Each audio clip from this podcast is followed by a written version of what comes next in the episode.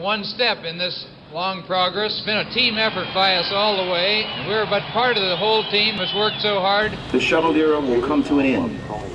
But they won't stop inspiring, and they won't stop being a part of the fabric of America. We choose to go to the moon.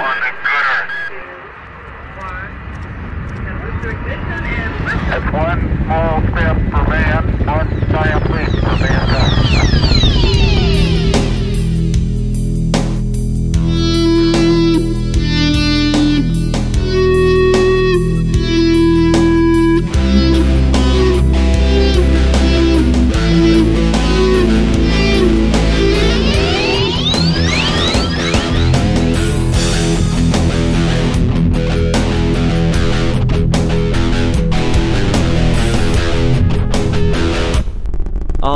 And welcome everybody to another episode of the Talking Space podcast.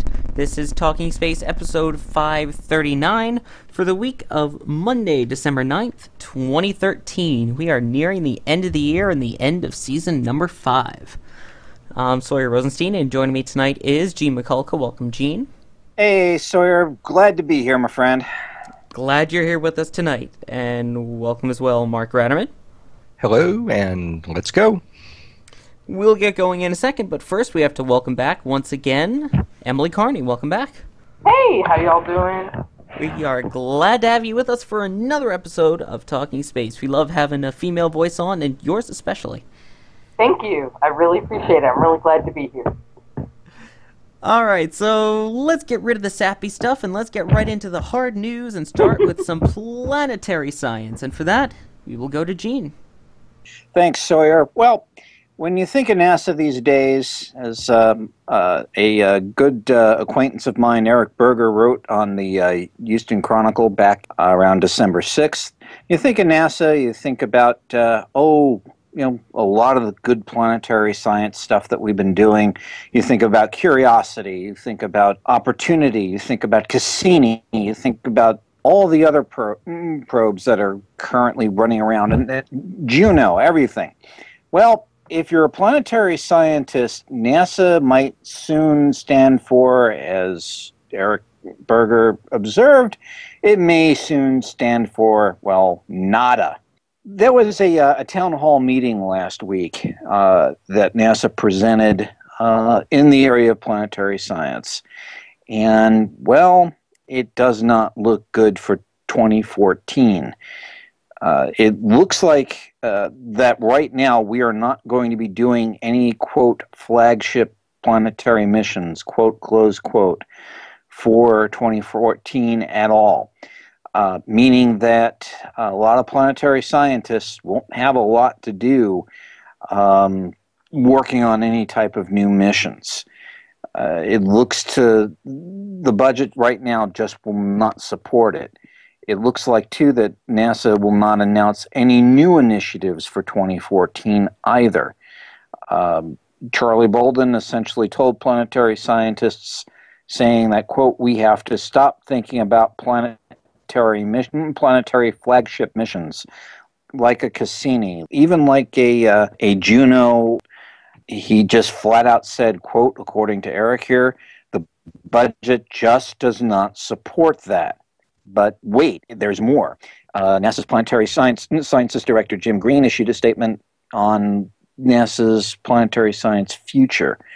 Basically, he, he said that things are okay, as I stated stated before, for things that are currently aloft. You know, New Horizons is going to be funded. Dawn is going to be funded. Cassini is going to be funded. Uh, those those missions are still in good shape. Uh, Curiosity, again, will still be okay. But what about future programs like Europa, like Titan, or other really, really cool places in the solar system that are just beckoning at us? Uh, and the, the, the ESA Huygens probe gave us some tantalizing images of Titan's surface, what was deployed just a few years ago. Where is that going to lead us? Well, right now it's going to lead us, well, nowhere. Because right now the NASA budget just will not support any new initiatives. Eric basically says here, quote, I guess we'll have to leave those discoveries t- on Europa to China or India. And he says, uh, if you're concerned about this sort of thing, uh, he makes a reference out to the Plan- mm, Planetary Society uh, for getting Congress involved in and getting planetary science back up on its feet again. And I believe, uh, Sawyer, you mentioned during uh, our pre show that there's a, a, very good video over there by Bill Nye, who is currently the chairman of the Planetary Society. Uh, about this very topic. The scary thing is that uh, there's going to be a lot of postdocs out there with really nothing to do. Uh, is this going to affect uh, the the way the way science is, is you know any future initiatives that are being done? Um, I mean, a case in point here. Uh, this is also coming from from the uh, periodical Nature, and I'm going to quote from them directly. At the town hall meeting, NASA's Jonathan Rall said that funding proposals in this area are not likely to be due until February 2015. And he said that was the last straw for many researchers who live, you know, from grant to grant, because most of their existing funding is likely to expire well before money becomes available for any new new solar system working area. And again, this is this is quoting the uh, this is quoting the periodical na- nature. So, you know, people are, are going to be wondering where the devil their next paycheck is going to come from. That's that's what we're talking about here. So we're we're trying to go ahead and develop new planetary scientists to go ahead and, and answer even you know even tougher unanswerable questions that we've we've had from from we've we've gotten from the solar system explorations we've done in the past. But how are we going to go ahead and encourage the next generation of solar system explorers with situations like well this where we're not too sure where you know if we're going to be funded or if things are going to be pulled out you know from uh, from underneath you? So this is a really sticky wicket gang and i'm just i'm really really i i don't really like to use this platform as an as a uh, uh, an advocate type platform but i'm going to use it use it this time uh, if you're really really concerned about this folks really bother your congressman if if you are in in the United States or if if you are abroad, you know, bother the, the, the White House or or something along those lines, and, just say, hey, you know, the, the the U.S. has done some really good good things in planetary exploration. We're currently in, in, in a lead position in a lot of lot of ways in in this. Uh, how about taking you know the bull by the horns here and doing develop this because it's not just just the U.S. that's going to be suffering in this area. I think it's going to be humanity in general if we don't really really straighten this whole mess out. So again, I'm going to urge everybody you know to and I don't really like using this as a advocacy platform, but again, I'm going to do it here. Um, if folks really want to go ahead and try to save planetary science, write your Congress critter or if you're you're really really you know if you're abroad and listening and want to go ahead and, and do something you know, right right to the right right to the White House because that's the only way we're going to fix this thing, gang. Um, comments from from the from the panel. I'm gonna I'm gonna just go ahead and I'm gonna shut things down here before I get too inflamed. But um, I'm gonna open up the comments from the panel. Yeah, uh, like you said, I'm worried. You know, uh, not just about you know the gap in you know, planetary exploration because there's so much. I mean, I think I said this last week. I, I was thinking about, you know, the lunar missions and how much we don't know about the moon yet, and we've been there. You know, I mean, there's just so much. Like, uh, even Juno. I, w- I was fortunate to be part of that uh, tweet up uh, a couple of years ago when they still had NASA tweet ups. Now they're called socials, and um, I didn't understand really until I went to that tweet up how much we didn't really know about Jupiter uh, and and it's you know it was 2011, and uh, Juno is going to get there, I believe, around 2016. And it's like I just I didn't understand how much we didn't we don't really know what the core is made up of. We just there's so much we just don't know yet, and um, it makes me I find it you know not just disturbing that we're going to have that gap in you know knowledge which you know affects science education. And uh, I'm also worried that you know obviously about these people's livelihood and things like that. You know, there's going to be a, even more people out of work than there than there is now. It's a sign of the times, but it it does disturb me that you know to some extent sometimes I think people don't think that those kinds of things are important. Yeah, Emily. Another point. I have a friend of mine that essentially was my boss. He he uh, and I used to work over at the County College of Morris Planetarium half a lifetime ago, it seems, and uh, he is now working in information technology.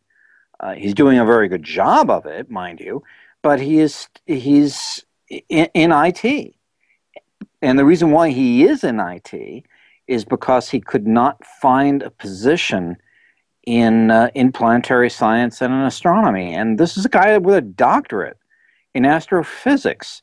So you know, as you were pointing out, it's just you've got people's livelihoods at stake here, and you you have people really smart people. And these aren't slouches here. These, these folks don't work at McDonald's.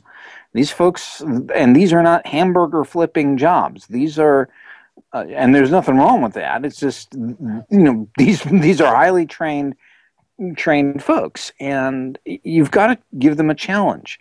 This is what they've trained for, which is planetary science and and learning more about how the solar system works. And if you're not going to allow them to do that, they're going to go off and do other things, and we're going to lose a tremendous brain trust as a result. And but unfortunately, that's the the, those are the seeds we apparently are sowing here, and it, it, it's not good. It is just not good. Exactly. I mean, it is sad because I, as you mentioned, and I was talking about earlier, there's a video released by Bill Nye, which um, Phil Plait posted on his Bad Astronomer blog if you want to look at it. But it's kind of sad when in the video, first he asks for, you know, if possible, to increase the planetary budget to say 10%, and then it's all, even more sad when later on he's even arguing not just for an increase, but to keep it the same. Where he's saying, if you keep the budget the same, here's what we'll still be able to do. You know, I can't believe we're at that point. yeah, it's sad, Sawyer. I mean, we, we've we've. Uh, I, I still can't believe this. We're the most powerful nation on, on the planet, pretty much, and we still can't robustly fund a project that we are renowned for, and that that to me is disturbing. Uh, do we actually still want to be in this business? Do we actually still want want to do this? I think we honestly do, but uh, I, I think people need to wake up and understand that this does this stuff does cost money, and it, but it's it, the end result is worth the investment. And we've got so much stuff out there just waiting for us. I mean, We've got got Titan to look at. We've got Europa to look at. We've got. Uh, I mean, what was it? A few years years ago, we had the uh, uh, an idea to place um, Robonaut two with with a torso and all this on the surface of the moon and try to see if it could collect samples and, and so on. If it could do that on the moon, it might be able to do that elsewhere. Uh, these are these are things I mean, uh, that we really should be doing. Shoot, I'd love to see something like like I just mentioned, a Robonaut two type thing, out on on say, oh, I don't know, Titan. I mean, that would be exciting. But I, I don't think number one, the money is going to be there for a long time, and number two is I don't know if we are willing as a country to say this is worth our investment. Here's hoping for planetary science to continue on, and as you mentioned uh, it, it's not meant to be a platform for advocating, but I think at this point we're all advocating. Keep funding planetary science, please. Okay. So, continuing along now, this is a story that we've talked about. In fact, it was earlier this year, back on episode 503, which was in January. So, we're coming around full circle here at the end of the year. As you might recall, Axe, or as it's known in many other places in Europe and across the rest of the world, Lynx, had a competition uh, which was called Axe Apollo. And it was promoting, obviously, their new scented line of whatever. But on top of that, also came a competition which you would submit a video blog and get all the votes for you, and about 100 people or so would then be taken to Florida and put through grueling tests and training, and the winners would go to space. Well, it's official. As of December 8th, 2013, the winners were selected. More than 100 participants from over 60 countries around the world took part, and this is from Space.com, in mental aptitude tests, combat training in fighter jets, and zero gravity flights to distinguish themselves as the most worthy. So the winners, there were 23 tickets handed out, and each one of those, keeping in mind, is the equivalent of a $95,000 ticket on board the Lynx spacecraft, which is made by XCOR. The United States winner, his name was Patrick Carney, no relation, I believe, to Emily. One thing that we were talking about that's interesting of it, there were 105 men and 4 women who made it to the finale, and of those who were selected, there were 2 women and 21 men from 21 different countries, including Canada, South Africa, Thailand, and China it's official. The winners were selected, and now if Lynx gets off the ground, which it's supposed to by 2014 or 2015, we've got 23 people with front row seats. Well, okay, if I remember exactly, Sawyer, this the the the, the competition was set up by a men's by Axe, which is essentially a, a men's product here in in the U.S. It's it's a you know it's it's a body wash or or you know shampoo or whatever, and it's it's predominantly a, a, a men's product. So I I guess. Uh, I, I, guess the the the, parrot, the, the parody in, in the contestants kind of sh- kind of indicates that.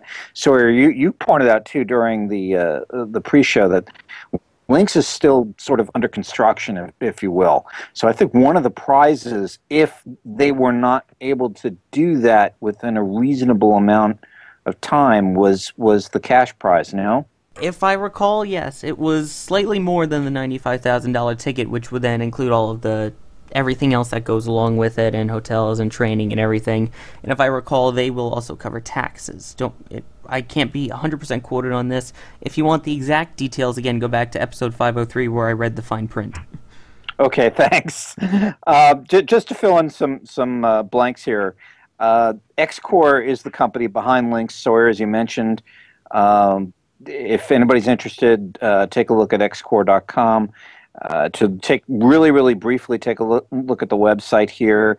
The Lynx is to get two people to an altitude of about uh, 330,000 feet and then return safely for a for a land for a landing at, at like say the, uh, the the old shuttle landing facility. It is essentially a suborbital spacecraft uh, but and is set up to do suborbital science. So, and I believe it only has again a crew capacity of about two people, pilot and and one passenger, or the individual or a pilot and a mission specialist who may be dedicated to performing the the experiments that uh, uh, will be will be done on, on board the spacecraft. Uh, it's made from composites and, and so on. So it's, it's an exciting deal indeed.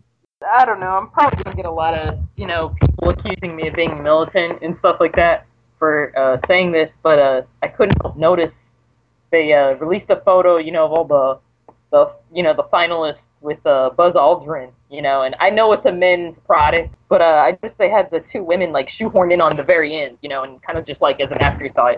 So I was just kind of like I said, I know it's a product for men and things like that. I just I wish there had been like even like if you know whatever their parent company is. You know, I don't I don't per, off the top of my head I don't know what Axe's parent company is. A lot of you know you got Procter and Gamble and you got Unilever and companies like that, oh, or you know whoever does Dove. You know, I wish they'd done maybe a similar initiative, at least something for you know women in science or something like that. I mean, I don't know. It's just, but I thought the commercials for Axe Apollo were cute because you know it showed women losing their minds over astronauts, and I can I can certainly relate to that, you know, but um, unfortunately, you know, some astronauts can probably say that I've lost my mind over them.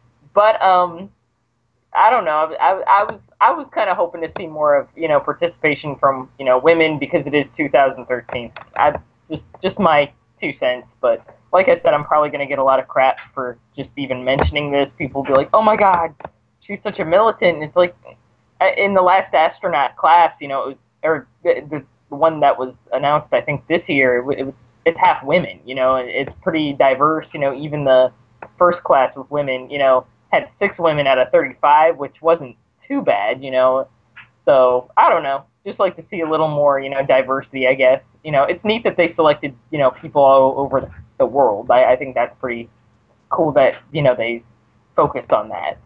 Yeah, I, I definitely get your point. And again, it, is it more of a male product? Yes, but I know a lot of people who entered into the contest in the United States, and I can say for sure that there were plenty of females who entered because they didn't care about the product; they cared about going Yeah. to space. I entered. I I I got like two votes, but I did enter the thing. I didn't get many votes, so I was. I think the highest I made it was to like 629 or something. So maybe I'm a little bitter because I didn't get picked. Dang it, Axe! You could have picked me, but that's okay. well, don't worry, there's still a Carney going in, uh, keeping in mind that uh, Patrick Carney is the U.S. representative. Yes. I, I don't know if we're related, but good for him. You know, good to see the Carnies uh, advancing in space. I'm very proud of them. Don't worry, Emily. I got axed too. So I tried. Very clever, axed. Just before we end, I do have to add that we are in no way whatsoever sponsored by Axe Lynx, any of those corporations. They're not paying us to do this. I just found the story interesting and chose to cover it. So again, we have no relations with them, which is why we can say these things about them. so, if you remember, the name of that was Axe Apollo. Apollo is related to the moon, and moon is related to our next story, and that goes to Emily. Yeah, uh, this week the the story uh, dropped that uh, the Moon Express uh, company um, out of California they um, unveiled their uh, you know they're designed for a lunar lander. It's called the MX-1. Um, you know, and they they discussed a lot about you know its design. Um, you know, it's it's kind of you know it's small. It only weighs it, it I don't I couldn't tell you how much you know a regular car weighs, but it weighs about approximately like 1,300 pounds. You know, it's pretty light. Um, you know, according to uh, you know its uh, website, it, it burns hydrogen peroxide, which you might uh, recognize more commonly from your medicine cabinet.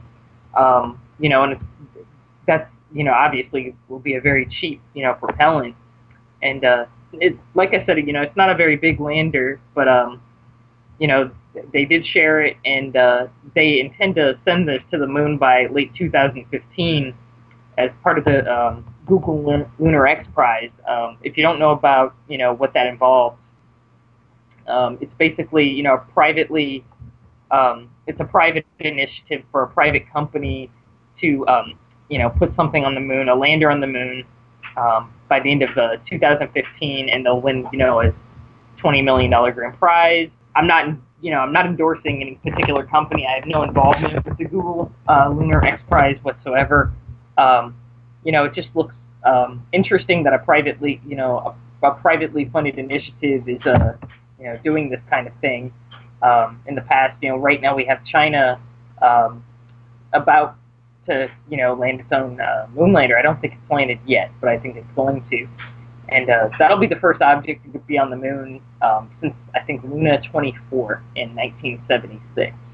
So now we have you know Moon Express talking about it. You know there are other companies talking about it as part of the Google Lunar um, X Prize and things like that. But um, it's just really neat, you know, that that a you know a company that's you know using you know going to use private funds is going to do this. Uh, it also makes me sad in a way. I mean, I don't know if I'm going way off topic here uh, I was always hoping they would seriously, you know, go back to the moon on its own. I know the budget obviously is very tight. We've already discussed, you know, they they cut a lot of the planetary stuff, um, you know, and that's not very uh, optimistic, unfortunately. But I wish they would do more. And um, you know, we have late uh, LADEE.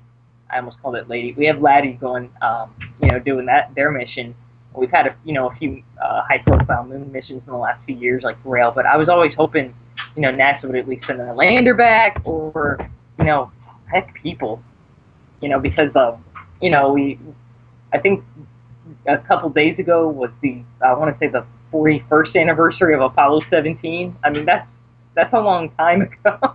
There's still so much we don't really know about the moon. I hope to God they get to the moon by late 2015. I think that would be amazing, and I would love to watch something like that unfold. I would love to see us, the you know, the U.S. go back and do something like that. That would be really cool.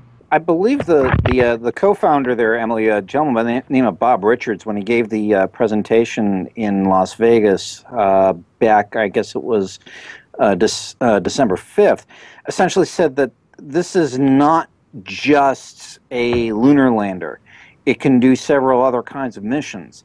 One of which is is a space tug. So uh, another topic near and dear to my heart the uh, the spacecraft could deal with debris mitigation issues.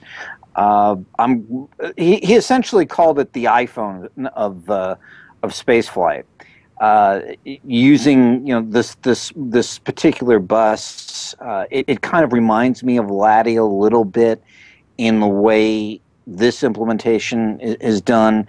It too can go ahead and do multiple missions just like LADEE can or that particular bus can. I believe NASA has designed, or NASA Ames designed the LADEE bus to even be a lander at one point, and the same thing with the uh, with the MX-1 spacecraft. I believe too they're going to have a prototype ready by June or May of next year, which is fast. And they want to go ahead and fly this thing as and and would they would not be the main payload either. Um, they want to fly this thing sometime around 2015. I believe the, the, the, game plan right now is to hitch a ride on, on one of the uh, the Falcon 9 uh, flights somewhere in the 2015 timeframe and shoot for the moon that way. Uh, again, this is a small little spacecraft. It weighs about 132 pounds. I think the end game, though, is uh, they want to go ahead and use this thing for possibly bringing a sample of uh, of the moon right back and to study for the possibility of mining the lunar surface. Now, that gets into a lot of other sticky legal questions considering the UN Space Treaty and so on. Who really owns the moon? Right now, nobody really owns the moon. In fact, you know, theoretically speaking, I could say, hey, you know, in order to go ahead and get mining rights, you have to pay me. You know, I could declare I own the moon now. Surprise. I mean, somebody else is doing that right now with all these, these, you know, selling all kinds of deeds on the lunar surface and things like that. But, um, to get back back to this uh, again, you're you're talking about there's there's a lot of sticky things that have to be talked about from a legal standpoint in order to figure out if you're going to go ahead and mine the moon or not. So th- that's that that's one of the end games that I think Moon Express wants to go ahead and do, which is which is mining the moon. But uh, uh, another thing that I've I've kind of heard around around around this too is uh, you know, again doing the first soft landing on the moon uh, and grabbing the lunar the lunar X prize from Google. Um, I'm not a, a huge fan of prizes at this point, and I think NASA's proved that maybe the prize model doesn't work all that well because a lot of these Google Lunar X Prize participants are, have been stuck in a lurch for, for a very long time, and this is due due to funding. Uh, Emily, I I agree with you wholeheartedly, but um, to me, this is this is a, an indicator uh, that uh, I don't think prizes work. I think NASA proved that with the COTS implementation they did for for commercial cargo, and they are currently doing for commercial crew. And I think that kind of implementation, I, I think, works better than the than the prize implementations. Because if that were the case, we probably the Google Lunar X Prize probably would have been done and over with by now, and somebody would have made the first soft landing since 1976 on the moon by now. But instead, uh, it looks like it's going to be the Chinese that are going to make that first uh, soft landing I believe uh, you mentioned the uh, the Chinese spacecraft Jade Rabbit, which is uh, due to land, I believe, December 14th, if I'm not mistaken. Uh, but they will have the first soft landing since the Lunokhod vehicles. Uh, however, uh, if this works here, Moon Express, the Moon Express folks can say they were the first privately funded spacecraft to soft land on the moon since, know, period. So that's something else. To um, Emily, to, to, just speak up to one other thing that you had mentioned, uh, Charlie Bolden, uh, I believe maybe a, last year or, or, or, a year ago or two years ago, I'm sorry, somebody can check me on this, uh, essentially said do not expect NASA to lead a lunar effort in his lifetime, quote, close quote. I find that kind of disheartening because, quite frankly, I think the international community wants to do a lunar mission and would like to see NASA spearhead that lunar mission the same way NASA spearheaded the uh, the International Space Station. We have we can put together, I think, in my opinion, a uh, an international consortium, if you will, that will that just like the ISS, that can put together a cogent lunar program.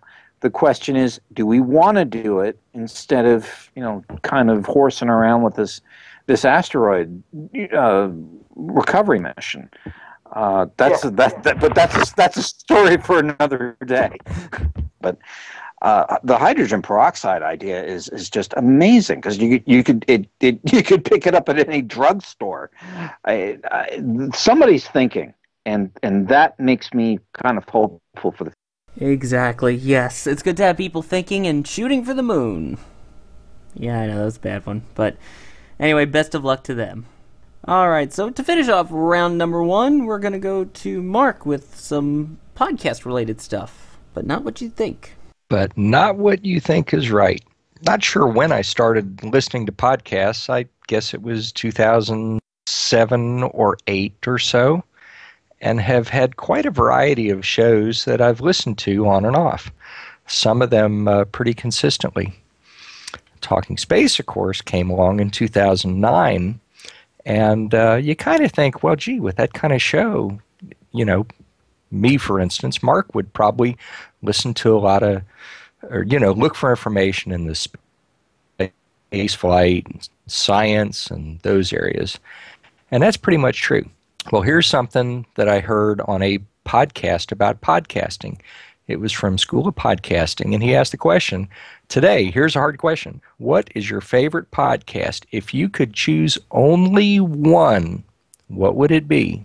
And so this goes into a little random rambling of mine on information. And what I want to ask you listeners to do is if you've got something that you come across that's like, holy cow, this is phenomenal, this is exciting, this is great, first of all, tell somebody tell somebody to tell somebody. Spread the word. But let us know too. Let me know. If there's something that you come across you think, gee, maybe Mark would be interested in that. Absolutely. Mark Ratterman on Twitter, M A R K R A T T E R M A N mark at talkingspaceonline.com, etc. But as a for instance, uh, the Morpheus lander, I just looked at, at one of their pages and I found that they have a Facebook page, a Twitter account, and a blog.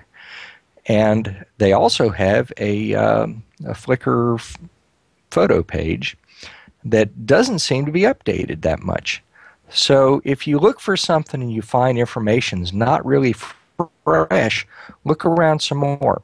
Maybe they've changed where they're putting out information. Uh, Morpheus, as a little bit of trivia, is starting testing at KSC. They had their first flight last week, and they're hoping to do a uh, free flight tomorrow, which would be Tuesday, December 10th. So, enough about Morpheus. Another thing that's fascinated me lately is the astronaut candidate class of 2013. They've got a Twitter account, Astro Class 2013. They've also got a Flickr page, and if you just do a search, Flickr 2013 astronaut candidate class, you'll find pictures of the astronaut candidates uh, both when they were first selected and also in survival training that they recently went through.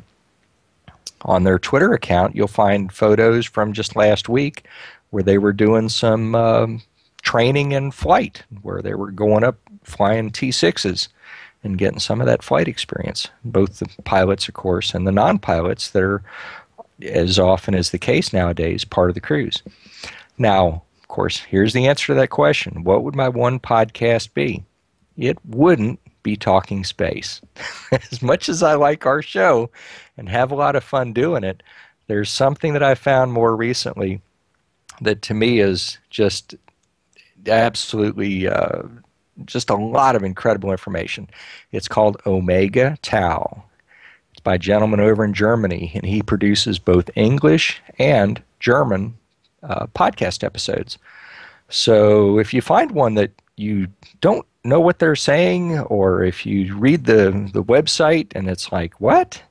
Just look for the next show or the next one after that, and there's there's both languages there. But the reason I want to mention Omega Tau, he started back in 2008, and they cover interesting topics in science and engineering. Their shows range from 45 minutes to two hours long, and they cover a topic in a very comprehensive manner. And in a second, I'll link back to what we talked about just two weeks ago. He had a, a show back in 2008, Flight and a Motor Glider, which is like a sailplane with a small motor to get you aloft and get you started. Had another one on music production. Had one on the vertical motion simulator at NASA Ames. There's one on satellite buses, which is the hardware, the the data networking, you know, how, how a satellite works, how it, you know, uh, handles data and commands within itself. There was one back in September 2010 flying the space shuttle. There's one on uh, how Apollo flew to the moon. There's one on flying the SR 71 Blackbird, how Apollo explored the moon, spaceflight dynamics, flying the U 2 Dragon Lady, which was a spy plane, one on walking in space, flying CAE's Falcon 50 simulator, the Concordia sailplane. One, the first one I listened to was called Violin Physics, and he talked about the physics of a violin. And you go, huh? But they also went into how you can use software to model a violin, how you can make changes and see what effect it has. Now, it's not 100%. You're not going to take a computer modeling of of something as complex as a violin and, and have it have it be perfect. Episode 132 and 133, Space Shuttle Systems Part 1. And then the second part was Space Shuttle Operations. And uh, the one that I really want to tell you about to go listen to, a couple weeks ago, two shows back, I talked about FA 18 and software that was being developed by engineers at NASA uh, Marshall Space Flight Center. And the software had the F 18 do flight testing to where it was in a, in a flight regime similar to the new Space Launch System rocket. Ha! What did I listen to a week later? Episode 73 from Omega Tau Flight Testing at NASA Dryden. And he talks to a Dryden test pilot, Dick Ewers, about his work and about his involvement in early F 18 flight testing. And he talks about how they, and this is funny, here's a picture of an F 18, the NASA research aircraft, and both pilot and the back seat have their hands up in the canopy. So they're not flying the plane. And the plane has just coupled with a in-air refueling basket off of a off of a tanker aircraft ahead of them. And so they developed software, and this was the man who went up and tested it to prove or disprove whether it was possible to have an aircraft do a completely hands off rendezvous and air to air refueling. Anyway, fascinating episode, especially since I just found that story about the F 18 and the SLS. And so uh, check out Omega Tau. And this isn't just about that. This is about all of the other resources that are out there. When you find something really good, please definitely share it. And if you think that I or Sawyer or Gene or Emily, if you think any of us, hey, maybe they haven't heard about this, let us know because I guarantee I missed over 90% of what's going on. In fact, I like to listen to our show just to find out what I've missed. That's it for me. Well, thank you, Mark. And yes, I'm going to echo Mark's statements. we have actual lives on top of doing the show, at least I think most of us do. Uh, so we end up missing a lot, and especially when it comes to podcasts. You know, I don't really listen to that many. If there's any podcasts that you think we should listen to, or anything in particular that you think we should look at or cover, please email us, tweet us, anything at us, shout at us, let us know, because uh, I know I can agree with Mark on this one. I love hearing from you guys and finding new stuff. All right, so that brings us to the end of round number one, and we're ready to move on to round number two. And to start off round number two, we're going to talk about, oddly enough, something involving one and Mars. Gene? Thanks, Sawyer. Uh, Emily, I wanted to go ahead and first say thanks uh, for allowing me to use your, your platform. Emily is the co-founder of the uh, of the Spaceflight Group, and if you folks want to go ahead and check out that particular website, by all means, do it. There's some absolutely fascinating articles over there uh, from a lot of really talented writers, Emily, you among them.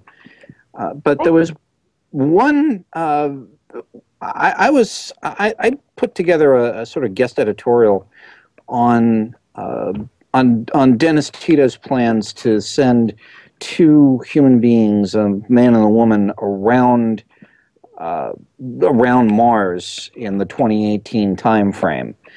Uh, there were too many logistical things that were going on with that, and I thought that the best kind of the whole plan would become the very first individual to possibly send a, uh, a, a unpiloted scientific package around Mars. And the idea would be twofold. One, to go ahead and get more people interested in planetary science, and number two, to act as a, uh, a platform for uh, communications around the red planet. You know, a lot of our communications uh, satellites in the, that area are getting kind of long in the tooth, as uh, as a NASA planetary scientist observed uh, during a press conference a while back ago.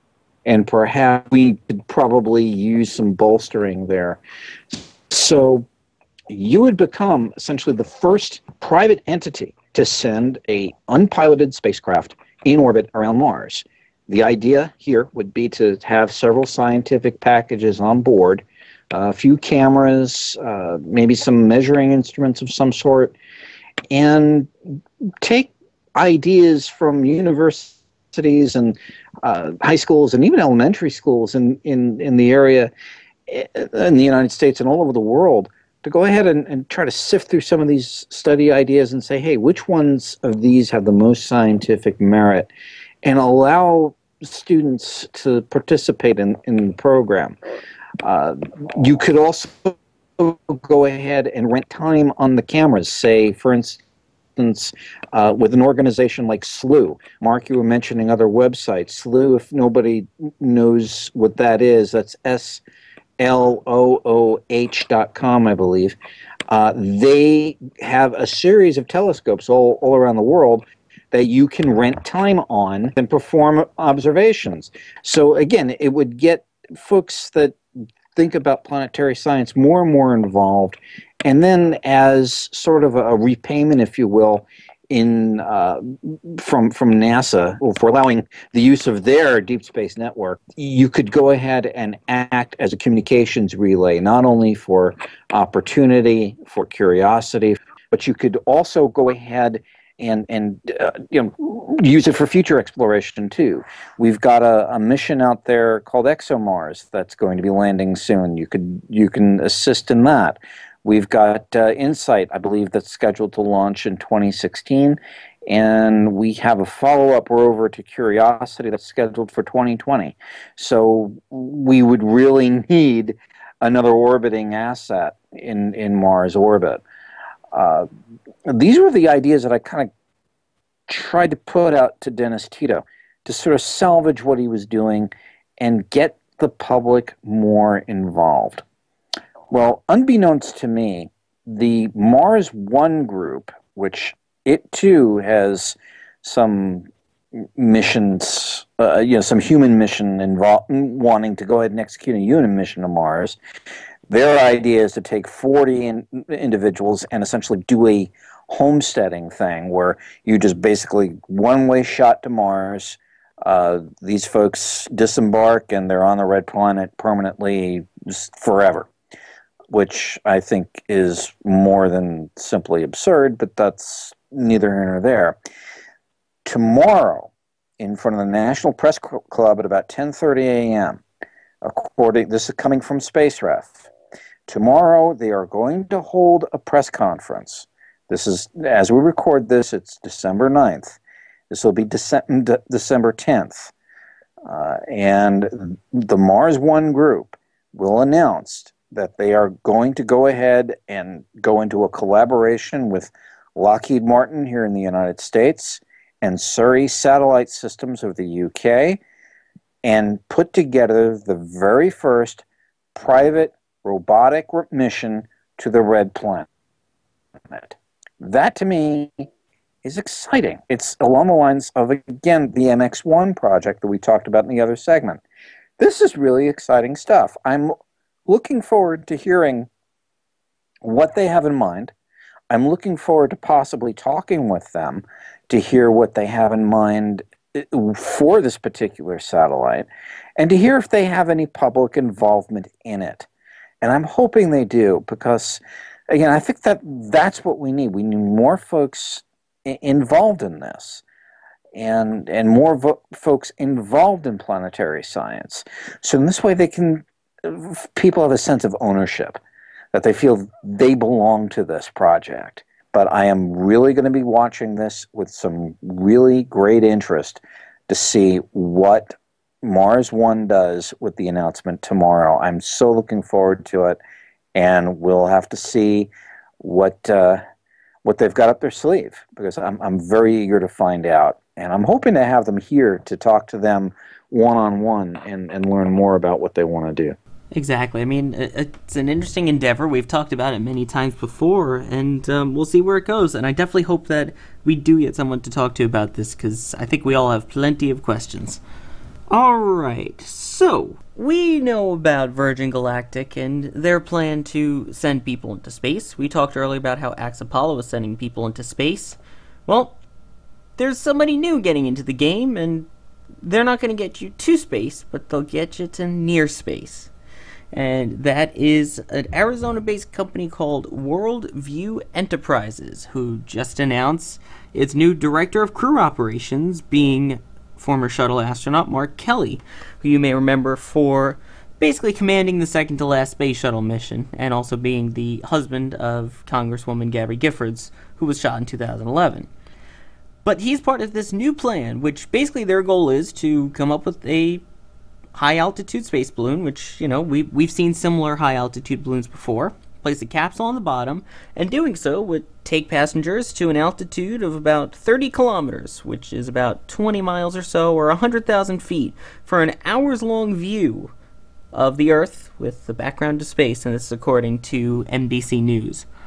So basically, you're not going to be in space, but you'll be near space, and it'll be an interesting view and they're planning to start commercial flights as early as 2016. And starting on Wednesday, the 11th of December, you can book your flight. How much is it, you ask? Well, that's a good question. One flight, which is a couple hours as it mentioned before, and a view of the curvature of the Earth is 75,000 US dollars. So you'll get to see the curvature of the Earth, but it's not the 100 kilometers in altitude needed to be considered space, or 62 miles. It's about a third of the way there. So, I asked you guys this in pre show, and I gave you a little bit of time to think about it because this was a tricky question, and I'm going to ask it to you, and then I want you, the listeners, to weigh in as well. Which of these would you prefer? Would you prefer $75,000 and getting 30 kilometers up, still getting to see the curvature of the Earth and the blackness of space? Or would you rather pay the $250,000 to fly with Virgin Galactic and get about, you know, five minutes or so actually of space time, even though it's about 15 minutes when you consider getting in and out of suborbit? Which would you rather do? Personally, I'd like to wait until Mr. Bigelow gets his act together and gets the hotel there, so maybe I can take my CST 100 or my uh, uh, my Dragon or my uh, my uh, Sierra Nevada Dream Chaser uh, up there and, and dock with the uh, the floating hotel. But given that that might not happen for a little while, it, it's economics. Do I want to go ahead and, and break the quote space barrier, you know, for just a few minutes and then come back down? Or do I want to go ahead and enjoy myself for a little while? Take a good look out there, take a look at the curvature of the Earth, and just enjoy the ride up. It's going to be a lot longer of an experience and it'll be less money.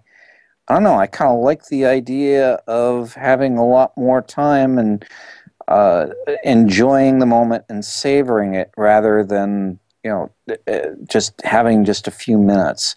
So uh, I'd have to shoot. I'd have to go ahead and opt for the balloon. Rockets ahoy! So you'd go with Virgin. Oh yeah. So we've got one for the balloon, one for the rocket. I think I would take the balloon personally. I mean, that's just me. I've read a little bit about high altitude ballooning, and um, I just it just fascinates me. I mean that, but that's just that's just me. I mean, uh, if they give me a chance to do anything to go into space, I'll take it. I don't care at this point.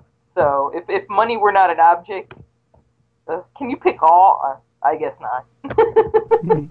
Uh, that's a smart way of getting around the question, but I understand what you mean about the balloons. Because for me, I mean, uh, balloon flights are a little bit more proven and slightly safer, for sure. But I don't know. I- am really torn on this one because the safety of the balloon, and you still get the view of the curvature of the Earth, but it's still five minutes of actually being in space, regardless of how long it is 5, 10, 15 minutes. It's in space. So you could say that you're an astronaut who went into space. So I think I would kind of have to go if I had to choose and I had the money with with probably Virgin Galactic on this one. So oddly enough, that splits our panel right down the middle, two and two. What do you guys think? Which would you rather do, a hot air balloon or a Virgin Galactic flight, seventy-five thousand dollars versus two hundred fifty thousand dollars? Let's say money wasn't a factor. Take your pick. Let us know what you think. You can email us at mailbag at talkingspaceonline.com tweet us at Talking Space or post it on our Facebook page, facebook.com slash Talking Space. All right. Well, speaking of grand and bright ideas, uh, those are all some major companies, big names, Mark Kelly, Richard Branson. But I think our next big name is a little kid. Emily?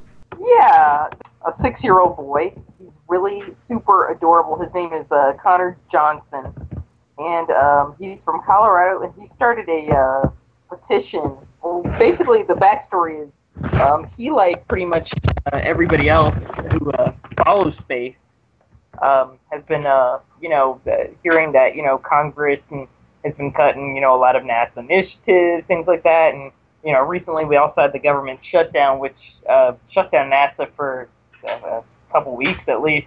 Um, you know, things like that. Well, he uh, he started uh, little Mr. Mr. Johnson started a uh, petition on the White House uh, We the People page. Um, and basically, how it works is um, if one of those petitions gets around 100,000 signatures, um, it gets an official statement from you know the White House, and um, it's basically a way that you know kind of regular civilians can you know reform things. You know, it might be a bit of a long shot, you know, given that um, you know that I highly doubt Congress will make any sort of change regarding space policy soon. I don't think we've really had a government passionate about space policy since the 60s, but that's, like I said, that's my personal opinion. I'm not speaking, uh, you know, from any, you know, specific outlet or anything like that. But uh, it just shows that, you know, that NASA still uh, captures the imagination of very young people, which is amazing. You know, I, I, because for me it started really young, and I grew up during the space shuttle era. You know, I can't speak for others during that time, but it was just awesome. Like it was just, it was just back then. That was that was hot stuff. I mean, the shuttle was just it, and um, you know now we we don't even have the shuttle anymore. My guess is when the last shuttle went off this this little boy was probably three or four. So um, it's just amazing to me that you know somebody that young has such a little you know passion about it. Um, you know, and uh, another thing that I you know like to discuss is uh, you know NASA has a lot of uh, spin-offs. I, I don't know if you know th- th- this little boy. You know, he probably he probably knows a lot. he seems very smart and very precocious for his age. Um, but um, NASA has, you know, a, if you look at NASA spin-offs and things like that, um, it, there's a lot of applications. People always ask me, you know, when people find out that space is like my my love or passion, people always ask me, you know, well, what has NASA really done? You know, yeah, it sent people on the moon and stuff like that, but what, you know, kind of applications has it done for real life? And um, you know, people would be, you know, people would be shocked, you know, um, by all the stuff. I mean, I think the biggest uh, example is, you know, it's allowed us to have, you know, smartphone technology. Um, you know, I mean, it's really expanded, you know, communication. It's just exploded, you know, over, and now we have, you know, broadband and things like that. Uh, I don't know. Here I here I am on my soapbox again. I don't think people really understand how important, you know, this uh, science is for our future. You know, insofar as you know, um, I think it was John Young, the astronaut, uh, who said, you know, we can't live as a, you know, a single species or something like that. You know, we're not meant to live forever.